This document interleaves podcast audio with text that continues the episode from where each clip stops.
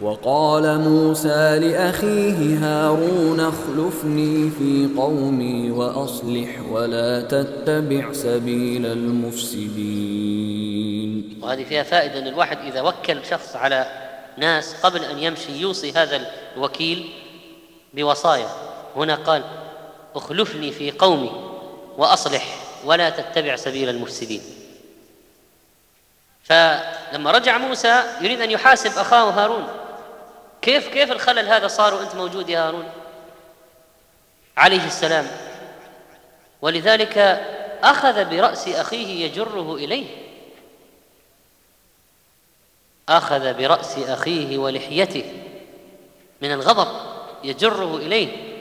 وموسى كان شخصا فيه قوة وشدة عليه السلام.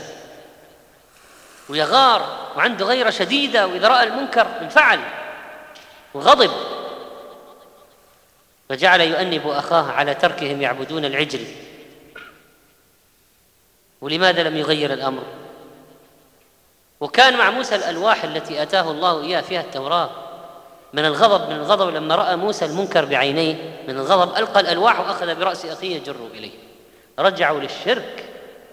يعني ما حصل انحراف فيهم اخلاقي مثلا انحراف في الأخلاق انحراف في الآداب انحراف في الانحراف أصلي في العقيدة.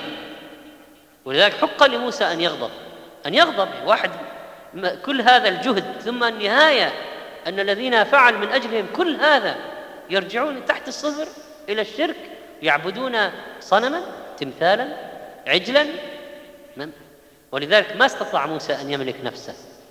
ألقى الألواح وأخذ برأس أخيه يجره إليه